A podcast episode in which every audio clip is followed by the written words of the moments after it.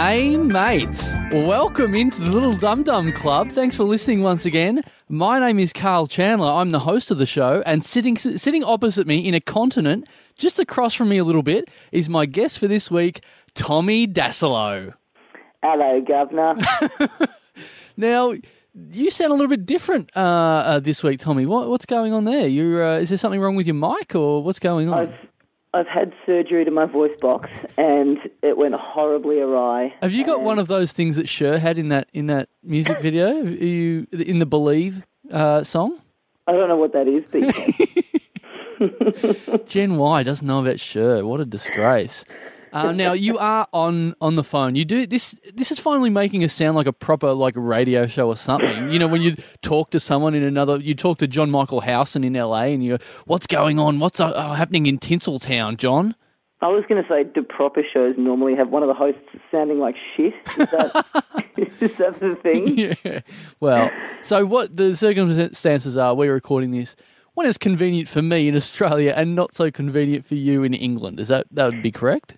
Yeah, so let's let's say this. You know, doing a podcast is very much a labour of love. You know, you, we don't we don't really you know we don't get paid to do this. We we often have to sacrifice our own time to do it. But this is a real test of that for me because not only is it three a.m., but I'm also spending my own money on the international phone call to phone into my own show to record it. so. This is a real test of how much Well- I care about doing this. We'll just dip into the dum dum coffers. Um, just into that uh, all the t-shirts we've sold in the last two months. Uh, hmm, hang on about that. Finances department's just rung in. Uh, Is that, oh, that's that's a different light on the phone Yeah. to the one for the edit suite. that's more. That's a, that's a much redder light.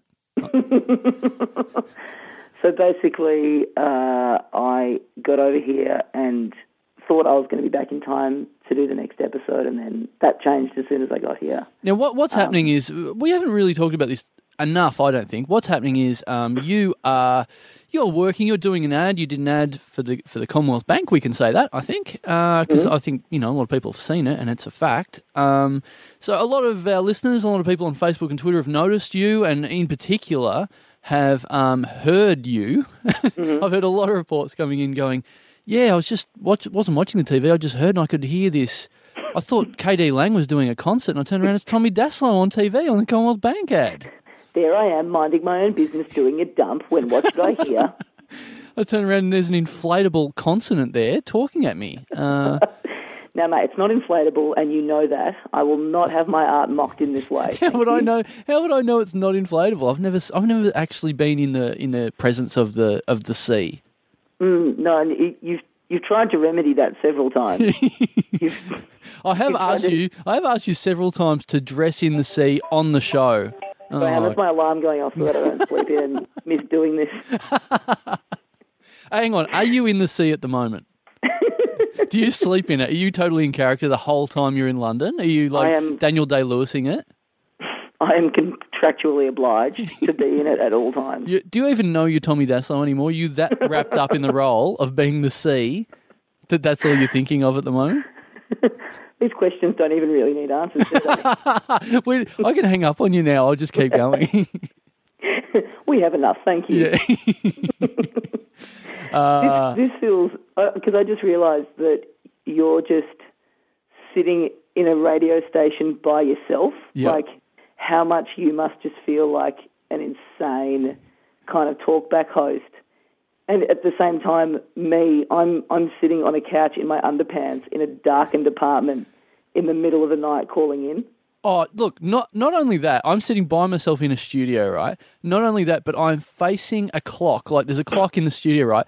The clock is on hyper extended fast forward. It's like, you know when you see in movies where you see, you know, time passing and it goes like really fast. There's a clock on steroids at the moment that is going through an hour every 8 seconds. So, That's me. I got I got someone to do that for me just so this could be over with and I could go back to sleep. well, I'm facing the clock and so far it feels like we've been talking for 14 hours. It's going absolutely ballistic. I don't know what it means, but it is freaking me out. It can just sense when there's someone from a different time zone on the line and it freaks out and like tries to split the difference between time zones. Yeah, yeah. It's like, well, him being on the phone to Dassalo makes no sense. Why should time make any sense at the moment? It's like that thing where if you, when you, for anyone who has ever flown long distance, where they kind of average out the difference between the time zones, so you end up having breakfast at like 3:30 a.m. yeah, You know what I mean? They try and work out this medium time yeah, yeah, yeah, in yeah. between where you've been and where you're going, and just feed you then. Yeah. So you just your body it roots you even more because you just have no idea. Like you're having breakfast about an hour and a half after dinner. Yeah. I've been keep, Um, I've been keeping track of this clock, and I can't believe that I'm still in here recording on Christmas Day. This is ridiculous. I'm spending. I should be at home with loved ones. God. Um, now, I'll, I'll explain at this point that we've decided not to have a guest today because we, you know, I think Tommy Dassalo, star of the Commonwealth Bank Olympic ads, is enough of is enough of an ad. Is enough of a hook. I think you know. I think unlike Luke McGregor, I think I can convince you to retweet this one. but um, it is. Uh, how is it? How is it going over there in London? You've been. Have you been to London before? I have, yeah. I came in 2007, and uh, before that, I'd come. What what bank were you working for then? 2007 was that was that the uh, Manchester uh, Commonwealth Games or the Yes, pan, the this is so. or the Pan I'm- Packs? I'm just picturing you with just a clipboard with a stack, like the more preparation than you've ever done for an episode of this before. There is uh, there is a little bit of truth to that. I've got it. I've got I've got Word open at the moment, and it's stuff. It's just called shit to hang on Tommy dot doc. So I'm just slowly getting through that.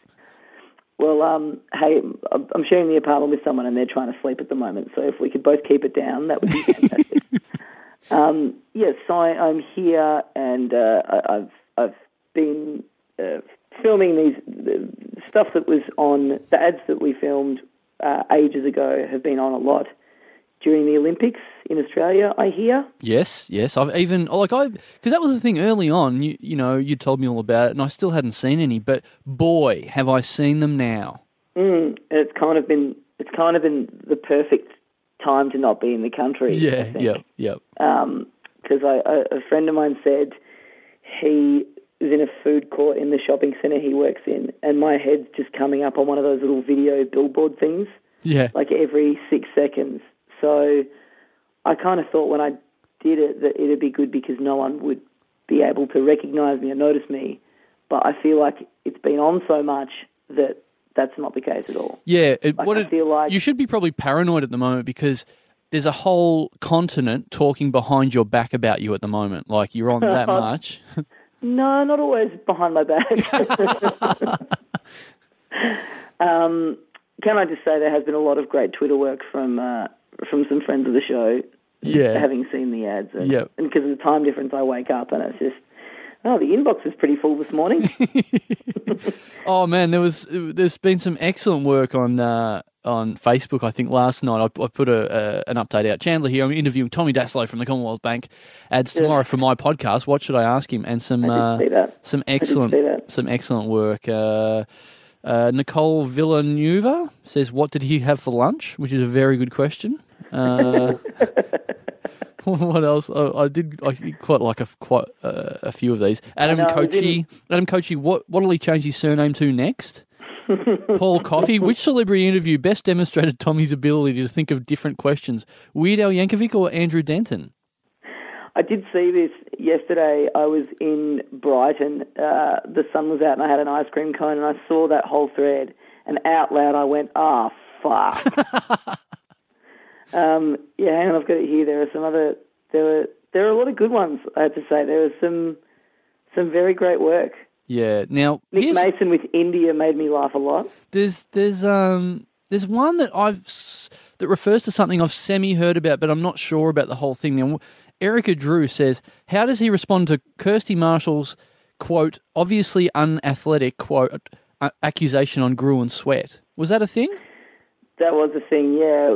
That because the Gruen transfer, for anyone who doesn't know, is a show about Friend of the show. Will Anderson's show. Yeah, Yes, and um, they are do, they they're doing a special on Olympics ads, and they did our ad, and uh, yeah, they referred to us because we have to run in the ad as looking obviously unathletic.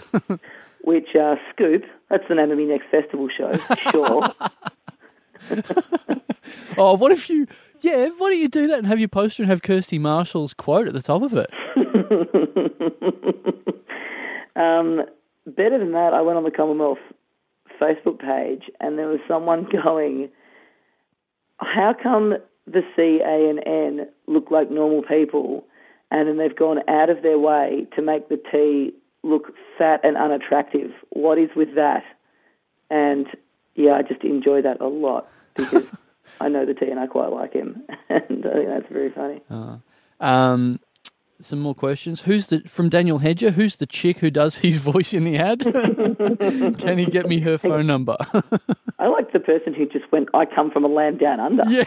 That's not anything. No, no, that's a. I think that was meant for the Men at Work podcast. I'm not Yeah. sure about that. Where's the best place to get a Palmer?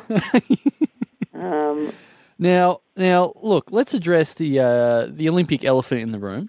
Now, okay, look, the- let me let me just say this very quickly. Yeah. So we, we've done the TV ads; they've been on a lot. The reason that we're here is because we're doing some extra stuff for the internet. Now, I should point out at this juncture that I am contractually uh, forbidden from really sharing too many of the details about what we've been doing here. That that's completely fine. However, I do not have a contract with the Commonwealth Bank, so I feel I can say whatever I want, and you can blink once for yes and twice for no. what about this? Does this work? Was that anything? That yeah, work? yeah, that worked. That's one. So is that is, is that yes? Uh, one beep for yes and two beeps for no. I don't know if I can do two. I think I might accidentally hang up on you. Wow, win-win. Um, oh, don't be like that. What do you like that for? Oh, you get to go back to bed. Oh, hang on. Um, now, I, look, I'll do the talking. I'll do the work here. Um, now, the first ad that was out, the first Commonwealth Bank ad, it is. Uh, look, there are four people dressed as inflatable letters. Sorry, not inflatable. Um, C A N T for our international listeners that may not have seen the ad. Uh, it's all about the word can't and getting rid of the, the T, so it turns it into can. It's a very positive ad. Uh, now, the first ad that was put on Australian TV is you're all chasing uh, Olympic hero, uh, our, our great hope for this Olympics, James Magnussen, red hot, some say unbeatable favourite um, for the 100 metres uh, freestyle swimming. You know, locked in. I think the I think the bookmakers were actually paying out on him already winning. So it was sort of like marked down number one, first gold medal for Australia. That's it. Now, in the ad, what, what what's actually happening in, in the end is James Magnussen has not won, has has failed in one of his uh, red hot favourite events.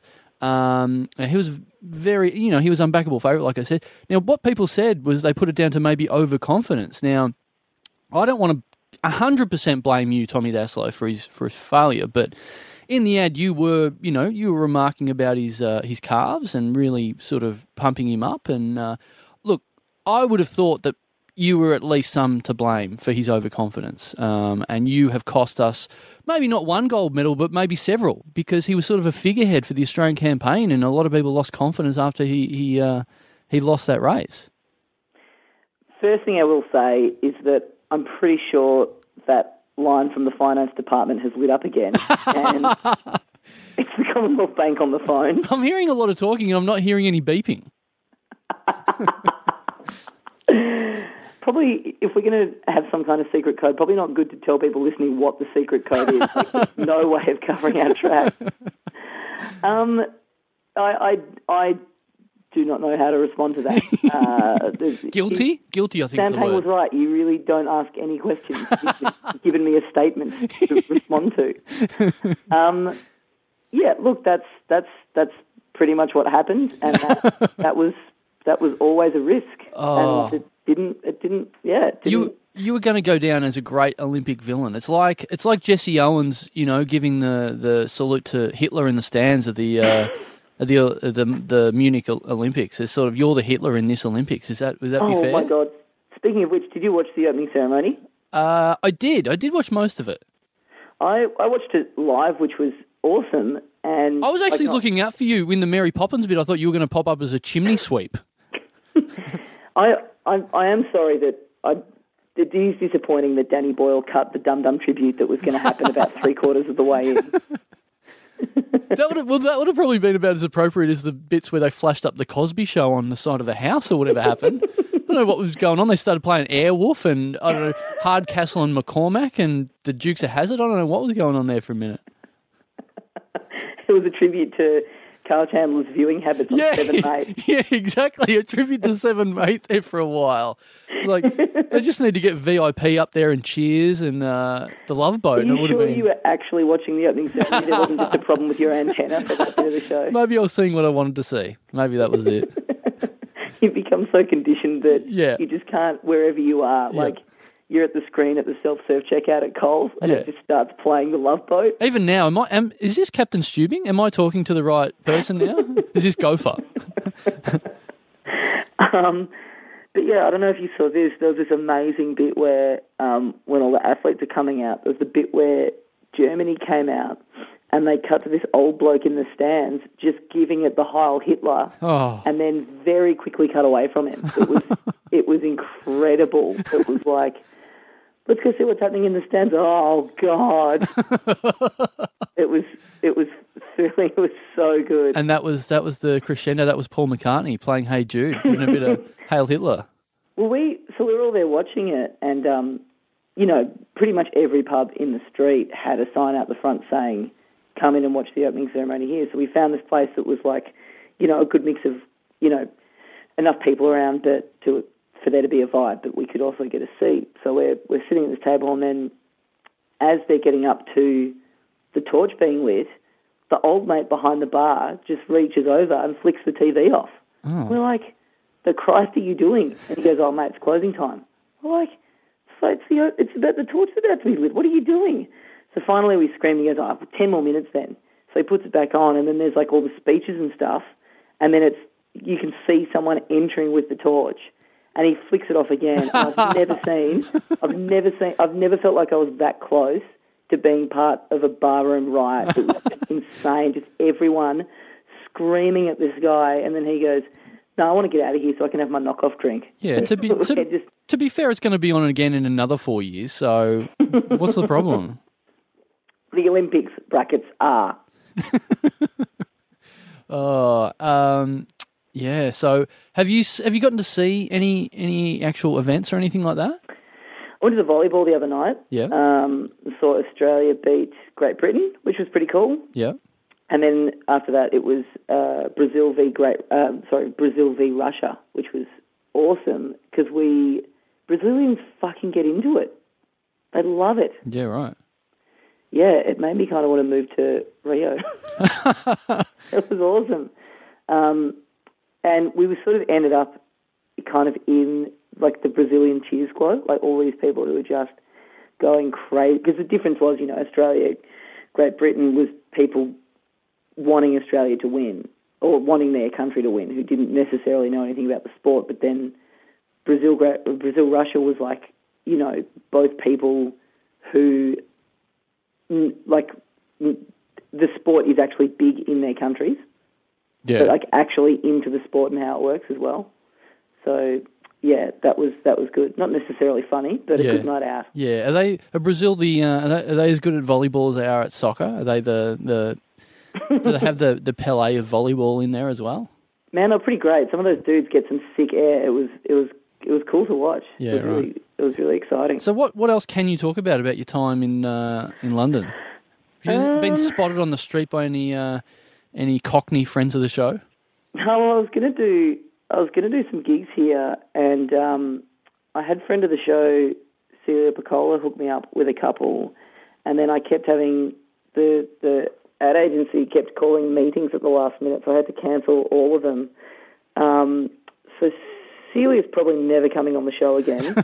um, and there's one guy who is a long-time listener of the show who was going to come to one who was very unhappy because he'd made a sign, he'd made a Team Allsop sign Oh, for one of the gigs, and he, uh, yeah, he, he ended up not being able to. Uh, his time ended up being in vain. Sean Orton, I owe him an apology. oh, sorry, Yeah. Sean.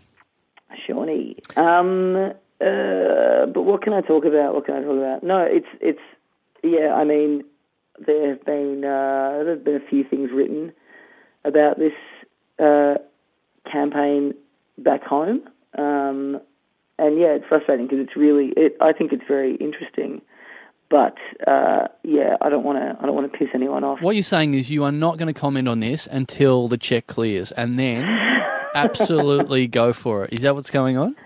No, I'm a I'm a good boy. I'm not going to do that. Oh, Um, what? Hey, do we want to plug the live show? We at do. the top of the show, like we said we were going to. We we let's plug it right now. Okay. So uh, our live show, everyone. I don't think we've plugged it enough, but ticket sales are going really well. It's happening on Tuesday night, uh, August 14, at Soft Belly Bar, 367 Little Bourke Street, Melbourne. Uh, we're going to kick off at eight o'clock. It's only ten bucks, and if you want to go to our Twitter feed or our Facebook page, uh, there are links to the tickets. Uh, we're actually selling them on online. So um, yeah, we- we've only got a capacity of about eighty. So I think by the look of it, we I think we're going to have a pretty you know, maybe a sold out night, I think, hopefully. Right. So, um, and we've got special guests, we've got shaker fries. It's going to be quite the night. So yeah, it's less than a week. Less than a week after this goes up. Yeah, yeah, that's So it. you want to be getting on it. This is your, your last chance. This is your last shout out for uh, the live show. The next episode after this will be the live one. So, uh, you know, and they're always fun. It's not like you come in here and, uh, you, you know, I, I know you get to hear it the next week anyway, but um, we're going to make it worth your while to come in and uh, and watch it all happen live. It's always a lot of fun. And, you know, Yeah. you can't eat sh- free shaker fries at home on iTunes, that's for sure. I'll be phoning in live from Ecuador because I'm pretty sure I'm not allowed back in the country. this is what I did. You, now, you have Twitter in England, right? mm, I think so. Yeah. Yeah, right. Um, I did a thing uh, the other day where, you know, I, I've got work to do during the day, but this one day I thought, you know what, I'm going to use my day just to write jokes and to to sort of encourage myself. just to encourage myself, I put on Twitter. I said, right, tomorrow I'm going to just write 100 jokes and put it on Twitter. And then the next day I was like, right, get ready, everyone. If you want to clear me out of your feed or whatever, I'm going to write 100 jokes today, and it's going to be live. I'm going to think of them all in one day. And uh, so I gave myself nine hours to think of 100 new jokes. Just as a And can I writing. just say this quickly? I, I enjoyed then how you went. I worked during the day, but the other day I thought I'd spend my day writing jokes, Yeah. which I would have thought technically that is your job, that is yeah. your work. That's fair. Well, what I mean is just 100% my own For Twitter. jokes. My own Yeah. jokes. Yeah, yeah. So uh, I did that and I thought, you know, this will be fun and, you know, you'll get a bit of encouragement along the way. You get a bit of, uh, you know, people um, saying this or that. Um, boy, there was uh, there was some nice people on there that would uh, Mm-hmm. say, "Hey, check this guy out. He's doing this today. Oh, keep going, whatever." Then there was just that side of the public that you just go, "What is wrong with you assholes?" Like just people putting in not funny, not funny. None of these are funny. It's like just. You know what tells me that? Just unfollow. Just don't look at it. And why are you following me in the first place, you idiot? So that was like sort of semi depressing. But uh, You did do us notice at the end because it was all ha- most of the bulk of it happened while I was asleep. Um, but when I got up, I did notice you did your favourite trick of Oh, well, telling, no, telling no. to- Yeah, yeah, Yeah. no, I was going to say that. I was going to say. No, what happened was, so I got a lot of, you know, a bunch of encouragement. I got a bunch of people going, not funny, not funny, uh, whatever. Um, then at the end, at the end of it all, I, I, I fell short. It was, it was a lot harder than I thought. And to be honest, you know what? Like getting that negativity, and you know, people can do what they want. That's fair enough. But geez, it bogs you down a little bit. Like I'm in the middle of the day, getting a bit stuck, and I'm just being bombarded with not funny. Oh, you're shit. And I go, oh, why am I doing this? So I ended up uh, running a bit short. I did 88 instead of 100. So um, there was uh, right at the end. I put out a tweet that said something like, "Hey, thanks everyone for the encouragement. The nice people that said nice stuff. You know, good on you. You know, I, I tried my best. Oh well, sorry if some of them were a bit average. Whatever. I, I you know, they're all new in one day." Um, and to everyone that said not funny, um, refunds available at www.twitter.com. Hashtag go neck yourself. Now, now someone that had been commenting on jokes all day then uh, tweeted me, then tweeted like about four times at me and just to other people saying, at Karl Chandler is an asshole. Unfollow him, everyone. He's the worst person. He uh, is encouraging people to neck themselves. He's put hashtag go neck yourself. Get rid of him. He's the worst bloke ever. Um, I'm very offended. My boyfriend hung himself. oh, and I and she carried on, carried on, and I sort of went, well, I'm starting to see why he uh, he may have. uh, Oh God. and I don't think it was down to me. I don't think. I don't think my well, put it this way, my hashtag "Go Neck Yourself" didn't start the trend, um, so I don't think anyone was really taking advice from it. Imagine that if I just hung up on you in the middle of that story, you hadn't noticed. oh, you'd taken too much notice of that hashtag. Yeah, right. yeah, so that was good. That, that that person isn't following me anymore. And so- the insane Chandler posse. Yeah, Yeah, that is that is that weird thing where you do something that you think is so obviously ridiculous because that we've we joke about that a lot. That is one of my favourite things is people people being really flippant about committing suicide. Like Yeah. that's I, I do that. now when you say that out loud, that does sound bad, but in, in at least No, but I like the idea of someone who just like the smallest thing shits them and they just go, well, that's it. I'm off to the West Gate. yeah, yeah, yeah. Like I do like I do think that's so, but then yeah, I've I've done that around people and they've walked off and someone goes, her dad killed himself last year. Like, oh boy. Yeah, yeah. I don't know what we've learnt here. Something, Mm. maybe. Have we learnt something? I don't know. We're both we're both awful people. I Yeah, yeah. well, that's not learning anything new. That's just Can I just say, this is how sad I am. So I'm I'm in an apartment at the moment, yet to make it feel to kind of trick myself into not being too relaxed and like I'm kind of doing something proper. I'm sitting. I'm actually sitting up at the desk with a pair of headphones around my neck. Oh, really? like trick myself into thinking that I'm in the studio. Well, at the moment, I'm still watching this clock, and I feel like I'm Buck Rogers in the 25th century. So it is time is flying when you're having fun with your little mate in Europe. Oh, I'm trying to think what else. I'm trying to think what else. I, I have. I don't. I, I've heard a bit about how the coverage um, back home, like Channel 9's coverage, has not been too great. Like they've just been showing the one thing, and they've got two channels, and they're they're sort of showing the same thing on both. Is that fair? I don't know. I just sort of watch. I just have it on in the background. I'm not really going crazy, and like you know, anything that's any good gets played 50 times. You know, so I'm not going to miss out on anything. Um, Well, that's been the cool thing about being here because you know back home you get so used to if you want to watch anything like the great events, you've got to you know be up at like five a.m. Whereas it's been cool coming home from working and just going, oh yeah, let's just chuck on the Olympics. Yeah. Like we went and watched um, just last night. We went and watched uh, Usain Bolt's 100 meter sprint at a at a bar, which was amazing. But the thing I love about the coverage, like the coverage here is so British. Like he won, and then as soon as he wins, first thing the commentator says is, "That is classic Usain Bolt," which I just went, "That is tremendous." Um, yeah, it's well, like I said, with the repeated footage, I woke up this morning and went, "Oh, I missed the hundred meters. Oh God, I better see it." And it's like, uh, I'd by the time I'd actually gotten out of my bed, I'd seen it three times already. Yeah, it's a, and it's a weird event to base your night around because it's it's over so quickly. Like I needed to go to the toilet like just before it, and I was like, "Oh man, imagine this! Imagine if I miss his race Yeah, because I'm having a piss. Like Yeah. how shattered you'd be." yeah, like yeah, literally before breakfast, I was sick of that nine point six seconds. I'd seen it enough already. So Yeah, yeah. um, now, what about? I'll just slide off uh, the Olympics for a second. I'll just tell you what I've seen. I'll, give you a little snapshot of what you've been missing out at home. Um, yes, yes. I walked into the studio today. Um, I saw some good characters today. It was really good on the street I was walking in on today. Um, I saw, I like you've gone. Let me tell you what you've missed out on while you've been away, yeah, and you you're going to tell me about stuff that's happened in the last half hour. yeah, yes. this is what you would have seen if you had walked into the studio with me today instead of traipsing around Shepherd's Bush or whatever you're bloody doing. Um, I saw a guy. I saw this 50 year old guy, right? And he was not a young 50. He was probably older than 50. You know, when you get those, it's not like a George Clooney. He was, he's 50. Brad Pitt's yeah. 50. No, not not those guys. Yeah, yeah. Um, he was he was like bald. He was pretty way pretty fairly on his way to being bald. Had a big comb over, big bald spot, smoke in one hand. He had this like you know like like a daggy dad raincoat on, something that your dad would wear, and you go, oh, don't wear that out in public. So he had all that going on, and he was standing on a street corner with one foot on a skateboard.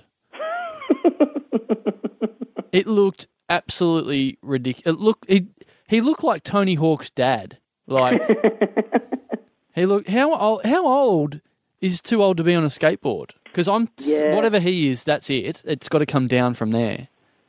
I even find that weird when you know, like dudes in their thirties who skateboard.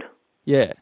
That's weird to me. Yeah, that's weird enough. Like that's what I mean. Like, this is there a cut-off point? I don't know. Like, even especially with this guy with his comb over, I'm like, I don't know. Skateboard's not the the the transport for you, dude. Like, you know, not a convertible, not a skateboard. Um, But was he? But was he sort of?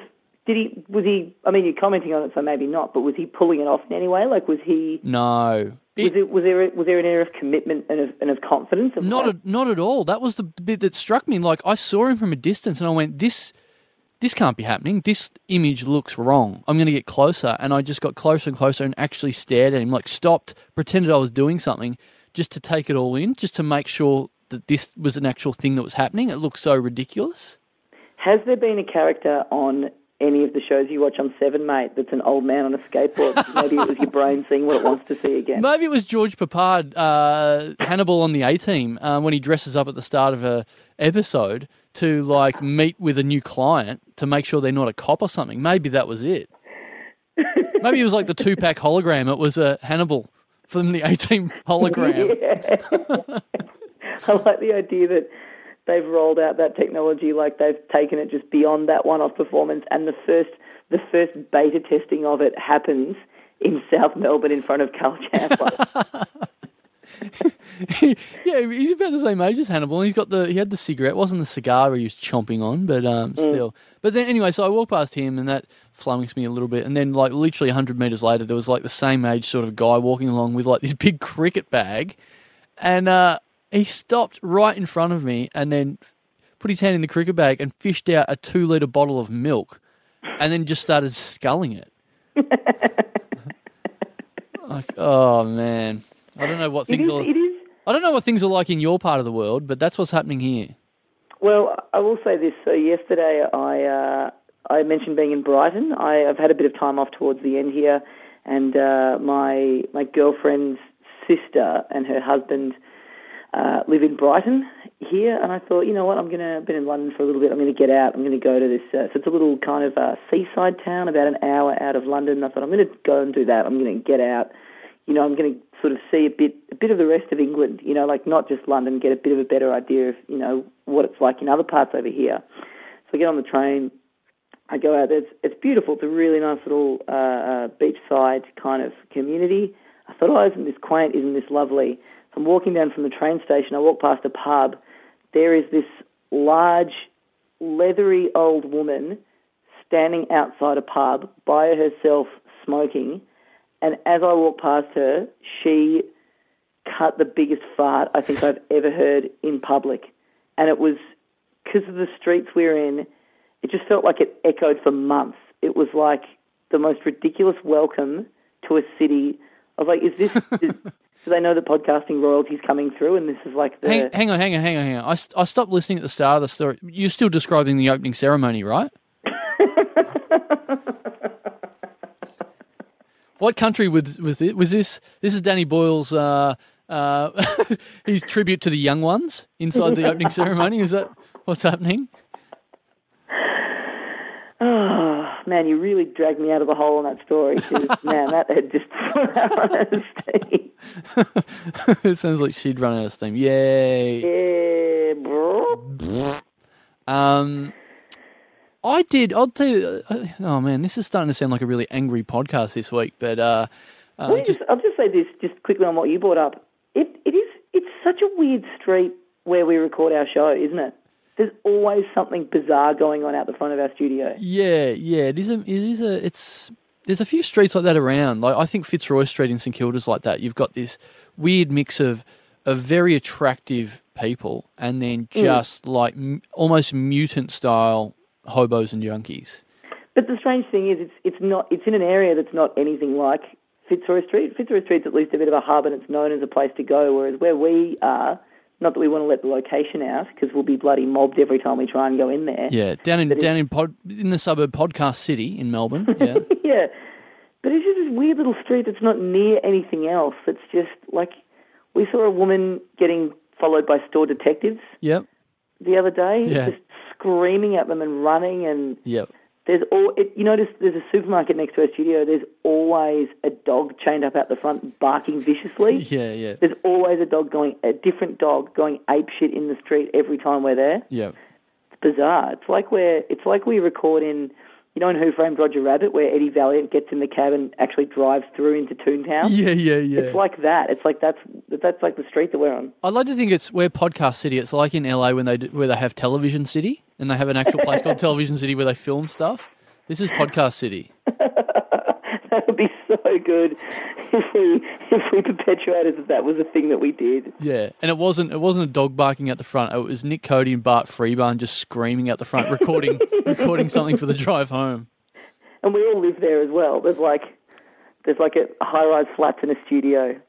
Yeah, yeah, that'd be awesome. Um, oh well, friends of the show. Speaking of friends of the show, Danny McGinlay. I did a gig uh, uh, for him the other night. He was organising a, uh, a a fundraiser. It was a fundraiser to raise money for. Uh, well, the cause was um, um, what, what do you? How do you describe it? People people smuggling. It was anti people smuggling.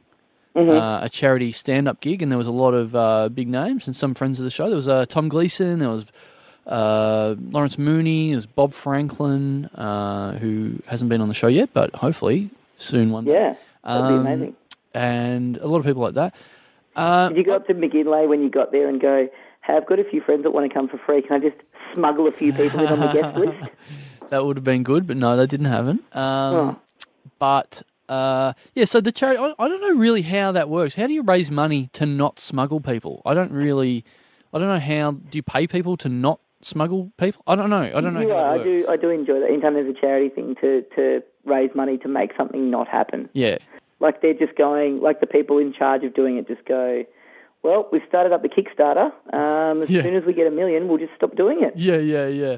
Well, I don't know whether you, you're raising money to pay people not to smuggle people or raising money to to educate people to not get smuggled. I don't know. I don't know how that. Can you teach someone to not get smuggled? We need to buy everyone in the world an anti-smuggling device Yeah. that just hang around their neck, Yeah, and then yeah. they're set. Yeah, that's it. Um, buying force fields for people so they can't get grabbed and smuggled.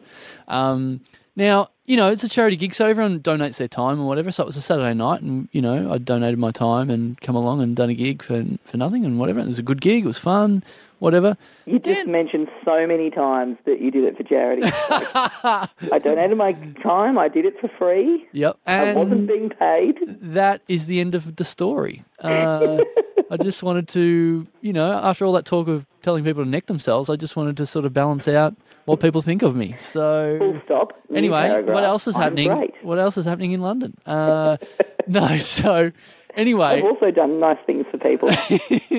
so anyway, I was in Melbourne being a great guy, and uh, we got to the end of the gig, and one of the organisers came up, who I hadn't, you know, I'd said hello to, and that was it.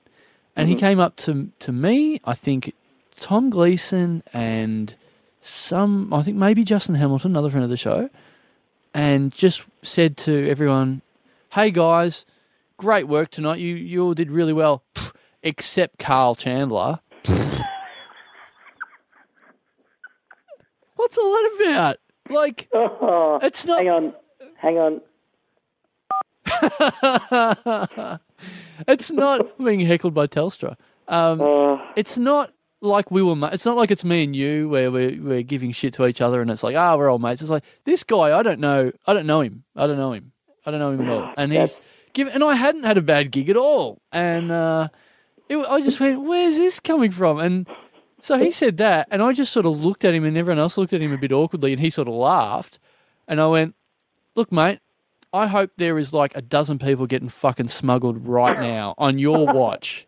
I hope there's like 12 people in a boot somewhere just because you said that. hashtag go next yourself.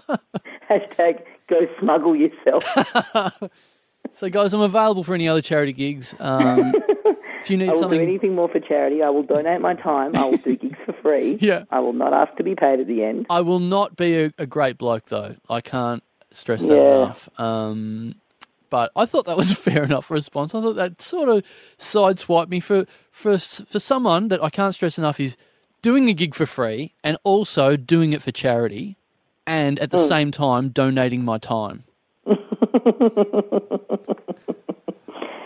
But you sure it wasn't like a stitch up? It wasn't like McGinlay had told him to, you know, do that to be funny or whatever. Uh, I wouldn't put it past him, but Yeah. it seemed like it was just a, a genuine like because his sort of reaction afterwards was when he didn't get a laugh or anything was sort of like, oh, you know, you know, like, and I'm like, nah, not really. is convenient that he picked sort of the perfect person to do that to yeah, out of all of those people. yeah. Well, I was the least famous one, so I suppose he thought I could get away with maybe it. Maybe that was it. Yeah, I'll pick the one person I haven't heard of and give it to Yeah. them. He was sort of he misunderstood the tall poppies syndrome in Australia and went, the small poppies are due for a bit of a kicking. you know, the bloke that I've never heard of. Hey, you're a bit shit. Get it, everyone. Um, let's see. I've got a couple of things. Something I want to bring up quickly. I've been spending a bit of time with um, cousin of the show, Holly, my cousin, yep. Who uh, who used to get mentioned a fair bit on the show because I lived with her, and uh, now she lives over here. The one that the one that discovered me on a very early episode where I was uh, sleeping on the nude in the nude on your couch at one Sleeping stage. on the nude. On the nude. I was I was directly on top of the nude. That nude ice sculpture that we had in our house. Yeah. You. I was you on, your- I was on your nude. next to it. To be fair, I was on your nude couch. There was no clothes on that couch. Um, yeah, so she lives here now, and she mentioned she's on Twitter, and uh, some people who follow the show have followed her, which is cool. And then she said a few people have who who have who have who've listened to this show have tried to add her on Facebook. Right. Now that's weird. Is it That's weird? weird, isn't it? Is it weird? Probably. I think it's weird. That's why I don't mention my girlfriend's name because I don't want people adding her and going and basically telling the, telling my girlfriend what I say about her on the show because she doesn't listen properly. I just think that's. I think that's. I don't know. I think that's. I kind of find that a bit weird. I try to add her. That's all. I just wanted to address that. Oh, okay. Well, to be f- to be fair, Hands off me. Hands off me, fucking cousin, mate. to be fair, she's an attractive girl, so I think it's just Ugh. people like doing that anyway. You know. I uh, I was walking around with her the other day, and uh, I was trying to find some clothing to buy my girlfriend, and I had I was holding one up, and I was saying, "Oh, I wonder if this would. Uh, I think this is the right size." And she goes, "Oh, do you want me to?" Do you want me to try it on? Because I think we're kind of the same size. What, and I'm like, oh, I don't know. I think that's a bit weird. And I was like, and she's a bit short. Well, hang on, was this in was this in Victoria's Secrets? That's what I was about to get to. Like, how weird it would be if we just openly went around doing that. But I was like, oh, she's a bit. I think she's a bit shorter than you anyway. I don't know if that's really going to match up. And she goes, oh no, but just around, you know, around like the boob size. I'm like, yes. look, just sell me the fucking dress. I'm getting out of here. I've I'll done, take. Uh, I'll take the risk. I'd rather the gift go to waste because it's the wrong size than be having this conversation Yeah. for another minute. Yeah, I've done that before in a shop where I've tried to buy something uh, for an old girlfriend, uh, but she was current at the time. Obviously, I'm not buying stuff for, for ex girlfriends still. Um, but you get up one morning. Oh look, I really was a bit mean to Stacey. I should go and get her some stuff to say sorry. yeah, I I forgot I, I, forgot about her nan's birthday 12 years ago. I didn't go to it, so uh, I reckon this petticoat would still probably fit her. I'll uh, I'll just shoot this off by express post. Um, no, now I I bought yeah I bought a dress for for a girlfriend once, and it was I was overseas at the time, and it was like that. It, I was like, oh gee, I don't you know I don't know what my own size is, let alone someone else's. I'm not very observant with that sort of stuff, and I was buying a dress, and then she I was like, I don't know. I don't, I don't know how to like. Is there an all size sort of dress I can buy or whatever? And this girl was just like, "Well, am I am I the same size?" And then she she started grabbing her own boobs and going, "What's her breast size? Like, have a look at my breasts. Are they about the same as her breasts? Is it?" And she's like grabbing them and squeeze, you know, basically squeezing them and going, "Are they this like I'm?" I'm double C or whatever. Like, is that what your girlfriend is? Because that's what my size is. Here is my breast size. And any girl, any guy in this situation is just thinking, it's a sting. This is my girlfriend undercover. This Yep. is a trap. Yeah, yeah. Even though I'm in, I'm in Third Avenue in New York. Somehow, somehow this is a massive stitch up, and it was, um, yeah. I don't. Th- I think I just walked out of the shop straight away. I don't think I, I, I couldn't do it. I couldn't do it. That's creepy. I have had that. That's a similar thing where, yeah, you you explain to a female store attendant that you're looking for something for a partner, and it gets a it gets a bit flirty. Yeah. It's a weird. Imagine that being. I mean, there must be couples who have that as a story. Like he came into the shop and was looking for something with his girlfriend, and then we broke her heart, and now we're happily married. Yeah, yeah. What, what- have I told that before? Have I said about like I had a girlfriend that I met basically from I asked her out at the checkout counter of Coles. I You like told me that, but yeah, I think you've said it on the yeah. show. I bought, I had a girlfriend once that I met via, you know, buying groceries and getting and getting my change at the end and going, yeah, that and there's five dollars forty five change. Have you got Flybuys? Uh, no, but do you want to go to dinner tonight? uh, okay. And it was just like a line of people behind me, like waiting to get served and going, "Can you hurry up and ask her out, and so we can actually, I can buy this milk or what?" If you were just buying boxes of condoms and Yeah. like tubs of lube and Yeah. gaffer tape. and then fish fingers as well. Yeah. yeah. That's I, I had that. See, that's that's how I wish I had a thing where I had met this girl very briefly, and but just became infatuated with her. Like you know, when someone just instantly you go, "Oh, what's this person about? They're great." So I'd had this like hour long conversation with her, and then she left, and I didn't get her number or anything.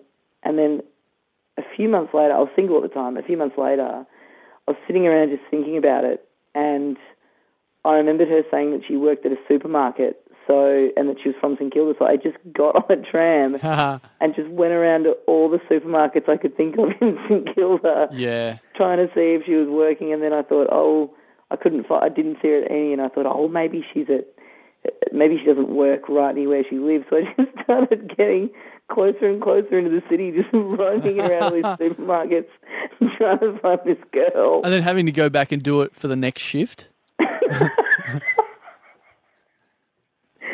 also just hoping that, just going, what if this does work and I do find her? How Yeah.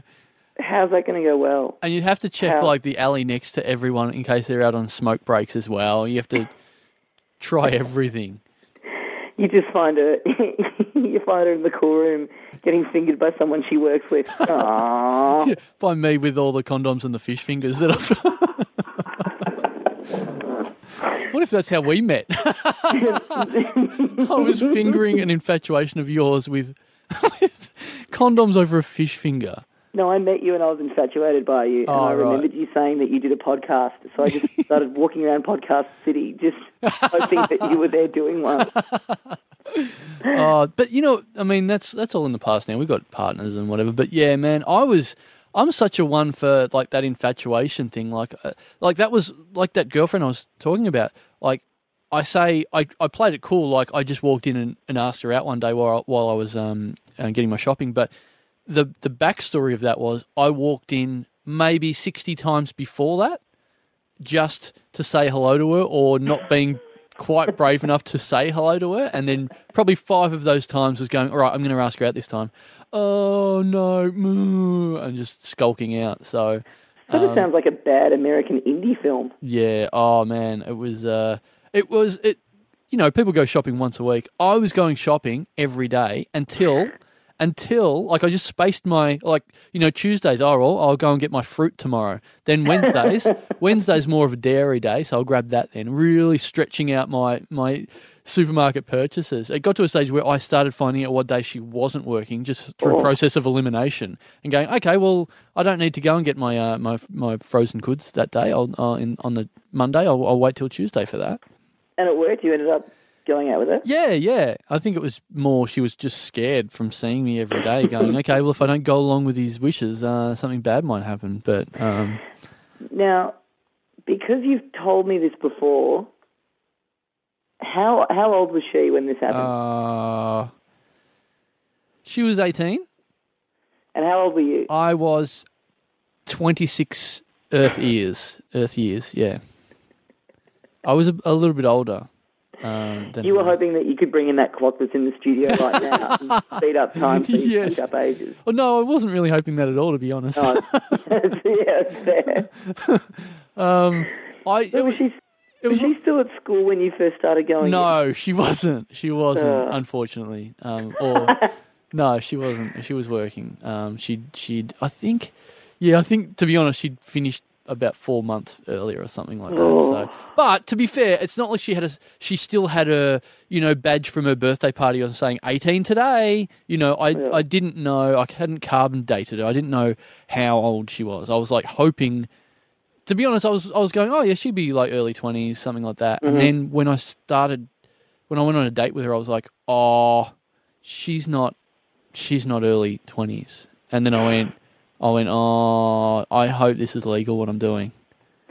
It's fun. I love people's infatuation with that kind of stuff. Like I had a good mate who had been with the same girl since I think we were in about year nine, and he was with her all through high school, and then you know the first few years of uni, and then he ended up breaking up with her just because you know he'd just been with her for ages, and it was like, well, what? We're like 21. I'm not going to get married to her now, but what else you do? We've been together for like you know six years, six six years by this point. Right. So he broke up with her, and then because he'd missed out on, you know, hooking up and going crazy when you're in high school or just after high school, like in uni and stuff, he just was this 21, 22 year old guy who just went insane and was like, yeah, dating a girl at high school at one point and was oh. like picking her up from school and oh. stuff. And the main street near where he lived, he had picked up girls who worked in like every shop. So he like couldn't walk down the street because like every store there'd just be a girl who he had been with and hadn't called back, who would just be. So he'd have to like go way out of his way to get go and get anything that he needed. Mm. But I had a guy who He was like the opposite um, of you. You're you're chasing girls around in every supermarket, and he's just getting as far away as he can. Yeah, he can't trying trying to find supermarkets where he doesn't know someone. Yeah, I had a mate too who who went home with a girl uh, from an after after um, meeting her at a nightclub, which you know you think you know you got a degree of safety there, and then he gets up in the they they go back to her parents' house and they get up in the morning and she goes, yeah. So anyway, I've got uh, I've got softball this morning, and it's like what why? And she goes, oh, because you know school sport. He's like, uh, can your dad give me a lift home? Can your parent or guardian get me to my house? Is there someone? Is there someone with a license in this house I can talk to? Um, what about this? This is something that uh, the crew that were filming the stuff here are really cool guys. They're all from uh, they're all from London, so there's a crew of about three people that they put together to, to film the stuff that we were doing here um, for the bank. And uh, they were all really great guys, really lovely guys. And one of them was telling me uh, when he was at uni, he, they lived in a share house, and there were about seven of them in there, and they had a spare room that they all just went, well, we'll just pay a little bit extra rent each week just to, you know, that we can use this room for when people's parents come or whatever. One year they all go away for Christmas and they come back and their landlord has just moved in a 40 year old Puerto Rican dude and What? not told them. Step back. And there's this old Puerto Rican guy living in their house. Was he on a skateboard? I think I know him. And the way they discovered him was they they walk into their kitchen and he is just there with one of his mates giving them a bowl cut in the kitchen.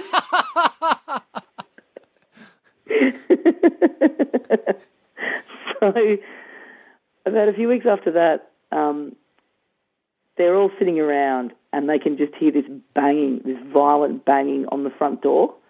And one of them goes, What in the Christ is that? So they get up, and their front door was like glass, so you could see through what was happening on the other side. They walk in the hallway. On the other side of the door, they can see one of the housemates' girlfriends just banging on this door. And in front of the door inside the house, the Puerto Rican guy is just standing in the hallway, just staring at her through the glass, not opening the door. And she's just going, what are you doing? Why won't you let me in? Why won't you open this door? And he's just standing there motionless with no expression on his face, just With- staring at her. Just with a bowl on his head, cutting his own hair.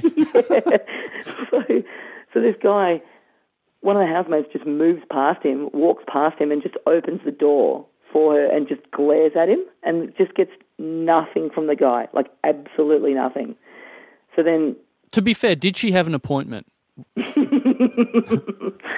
then the next, a few weeks later, they're all, he's saying they lived in a kind of a dodgy area and they're walking home and they're all a bit pissed. And these other pissed guys come up and they end up getting in a, in a, in a fight. These guys like, fucking, what do you want? Like, one of them gets glassed on the back of the head, all this stuff, this really bad brawl, and it was like pretty much right near their house. So they go inside and they're all they're all battered and like, oh fuck. And um the Puerto Rican dude's there and he goes, Oh yeah. Yeah, I just I was just watching you guys out the window. I just saw I just saw all that going on because yeah, you woke me up. I just was watching because you woke me up.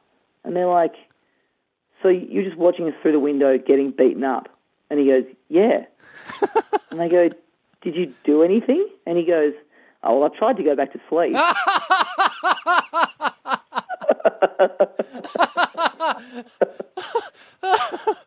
Well, he did all he could. To be fair, like, but uh, it's a wonder he didn't yeah, call his call the, the landlord and get you guys evicted from uh, making such a ruckus. yeah, well, apparently that's the landlord can just do that, move people in and out as he pleases with no notice. What did he move move some of those people out of that fight? He's obviously got a lot of Um, power. Yeah, I've done a lot of work for uh, for informing the British guys here on the crew about uh, about Maryborough. Oh yeah. So I've, I've done a lot to boost rural Victoria's tourism trade. Oh, is that it? I think that's it. I think that's. Uh, I'm just checking the clock now, and it is the year 2550. So uh, I'm I'm looking out on into the landscape of a post-apocalyptic world here in Melbourne. There's nothing here. Uh, I'm going to have to stay in the studio after this podcast anyway. Uh, podcast City has been completely devastated. but guys, do buy tickets to our live recording of episode one billion that we're doing.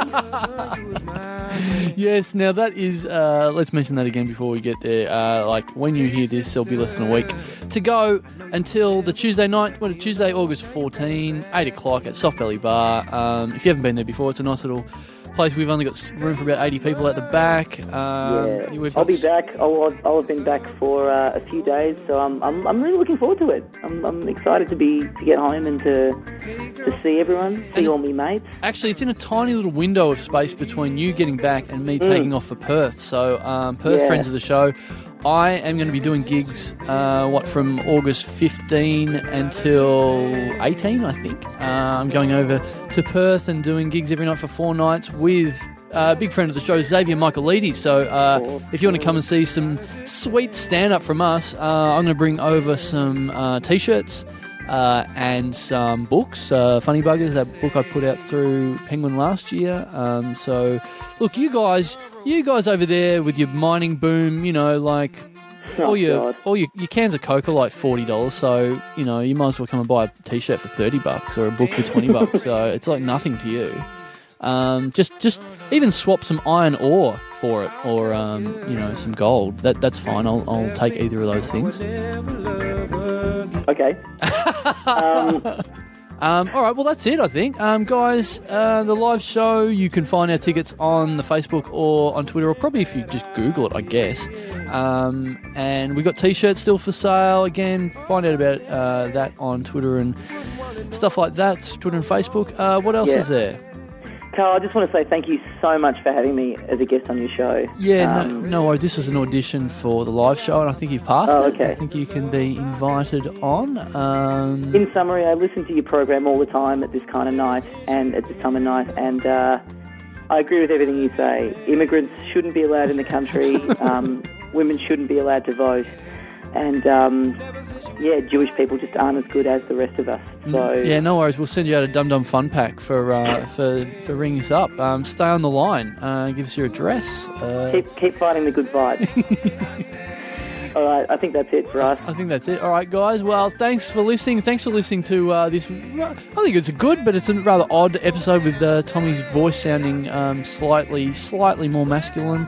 Uh, given that um, his voice goes the other way on the other side of the world, I don't know if that means something or if I've just I actually enjoyed the process of doing this more so than I enjoy doing it normally, in spite of having to be up at 3 a.m. Oh, Well, we don't get to have pizza together afterwards now. It's a bit sad. To have to have We've never done that before. Yeah, we've had pizza. Have we? Pizza's a thing. Okay. Yeah, remember pizza? Yeah. All right, Safe, that's safe, it. safe walking out the studio. No more talking. All right, I'll see you in a week, Okay. Dassalo. Uh. Thanks everyone for listening, and we'll see you next week. See you, See you, mates. mates. Oh, we stuffed that up.